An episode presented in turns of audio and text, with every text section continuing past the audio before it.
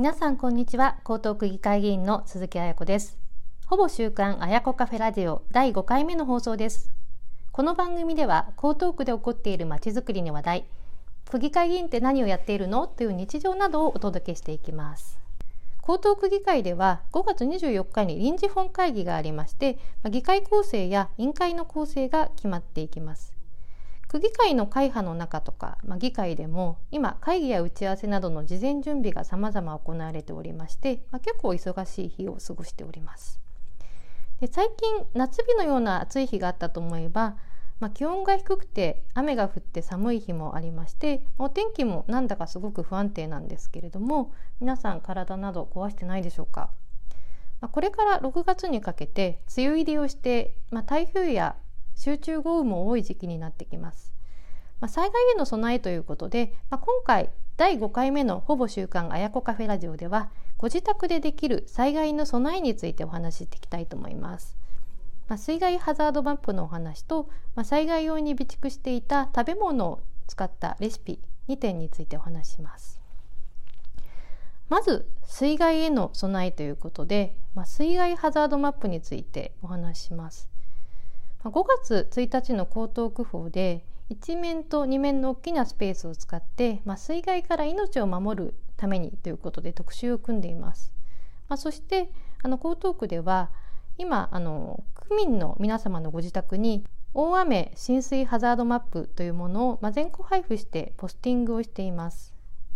で江東区にはあの3種類のハザードマップがありまして、まあ、洪水ハザードマップ高潮ハザードマップ大雨浸水ハザードマップというものがあります。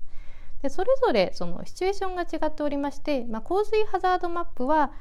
荒川の堤防が決壊した時の災害避難地図で高潮ハザードマップというのは東京湾で高潮が発生した時の災害避難地図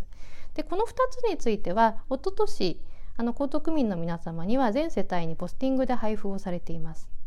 で今回配布されている大雨浸水ハザードマップについては、まあ、短期間に大雨が降って、まあ、下水道で対応しきれずあの浸水した時に、まあ、浸水する深さとか避難に関する情報が掲載されているという避難地図になっています。でこのハザードマップが届いたら、まあ、ぜひご自身のご自宅がハザードマップ上のどこにあるかを見ていただいて、まあ、ぜひ水害が起きた時の避難行動計画マイタイムラインというものを考えていただきたいなと思います。で地図の方にも書かれております、まあ、実際に大雨があった時の避難方法なんですけれどもまず、まあ、ご自宅が浸水区域内なのか区域外なのかというのを見ていただくんですけれども、まあ、区域内なのか区域外なのかというところで、まあ、避難の方法が異なっていきます。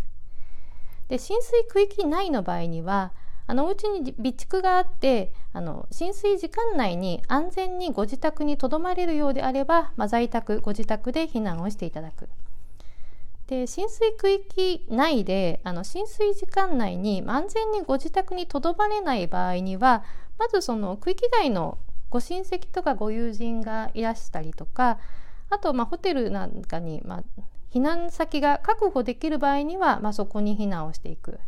でその避難が難しい状況にある時には垂直避難といって建物の上の階ですとか避難所などに避難をしていただく、まあ、そういう形になります。で地図上で浸水区域外の方、まあ、外の方は水害発生した時にはまあ在宅でとどまっていただきたいなと思います。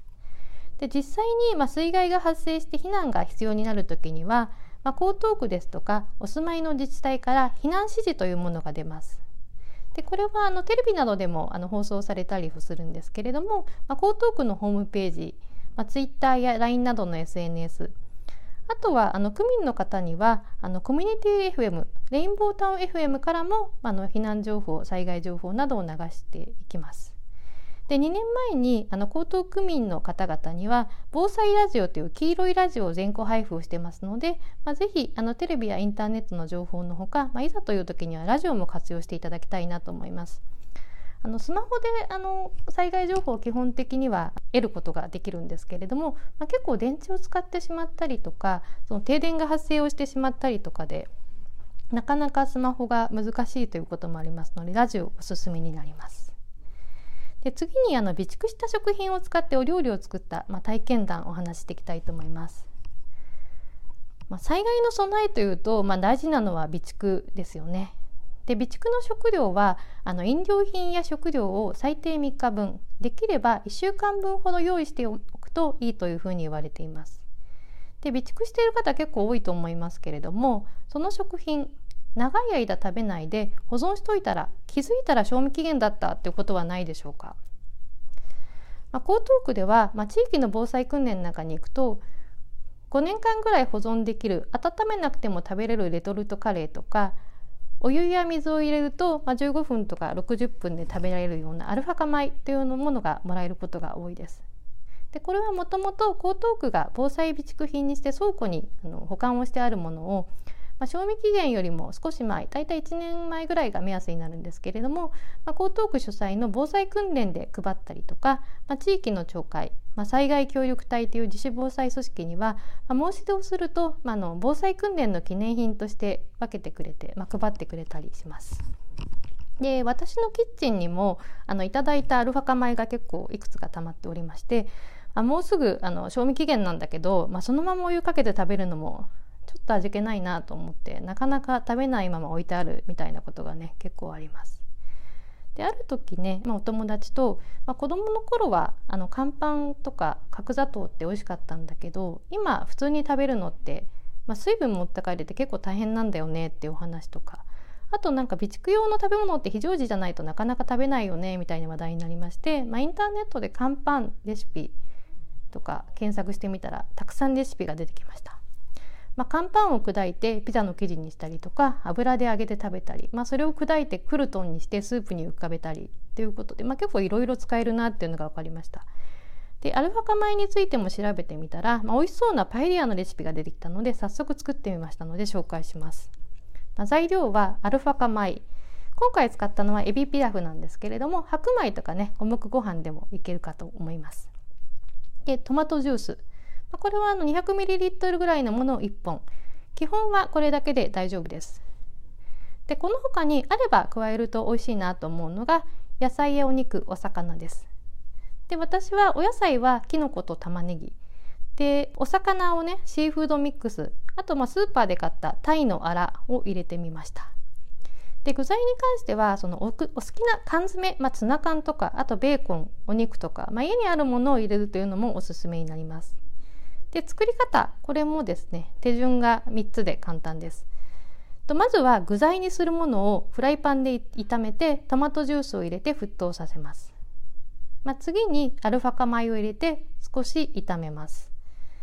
そしてまあ蓋をして10分間蒸らすだけで、まあ、見た目も結構豪華な感じで美味しくできました。簡単で本当に時短でできますのでおすすめになっています。でパエリアは普通のお米使ってもできるんですけれども、まあ、火加減を強火から弱火に変えたりして、まあ、20分ぐらい炊く時間かかりますのでアルファ化米はま10分でできますのでね失敗なくておすすめになります。まあ、ぜひ皆さん騙されたと思ってあの作ってみることをおすすめします。で今回家で備蓄品を食材として料理してみたのは初めてだったんですけれども以前その備蓄米を使った防災パエリアを食べるというイベントがあの私の住んでる江東区の豊洲ではありました。6年前の2016年なんですけれども豊洲公園で豊洲パエリアというイベントがありまして当時ラダポート豊洲にバルデゲーというパエリアが美味しいスペイン料理屋さんがあったんですが、まあ、そこのシェフの方がアルファ化米を使ったパエリアを大きな鍋で作っていたりしました、まあ、すごく美味しかったですで江東区でもあの美味しいメニューコンクールっていうのをやっていて、まあ、優秀作品を集めたあのレシピ集を備蓄食品を使ったメニューという冊子にして江東区内のスポーツセンターで配っていたりします。でこのレシピ集にはあの乾パンサンドイッチとかアルファ化米を使ったトマトリゾットなどもありまして、まあ、区内の中学生のレシピなんかもあります。まあ、ご家族でぜひね作ってみることもおすすめします。あと食品の備蓄の方法としておすすめなのがローリングストックという考え方です。備蓄用の食品は、まあ、そんなに保存期間が長いものを買わないで、まあ、自分の好きな缶詰とかレトルトカレーなんかを買っといて、まあ、日頃からストックをしておくでなくなったら新しいものを買うというのがこのローリングストックの考え方になります。で私はそのサバ缶とかツナ缶、まあ、レトルトカレーなんかが好きで、まあ、日頃から常備をしてるんですけれどもあのイベントで、まあ、全国各地の物産展があって、まあ、そこでそのレトルトカレーとかツナ缶、まあ、ご当地のものを買ったりするんですけれどもあの缶詰とかねレトルトっていうのはあの通常でもだいたい1年から2年ぐらい賞味期限がありますのでおすすめになります。まあ、ぜひあの災害の多い季節に向けて備蓄食品のチェック賞味期限が切れそうなものの活用など考えてみてください。ほぼ週刊あやこカフェラジオ第5回目の配信聞いていただきましてありがとうございました。気に入った方はぜひ番組登録をして聞いていただければと思います。ではまた次回の放送でお会いしましょう。鈴木彩子でした。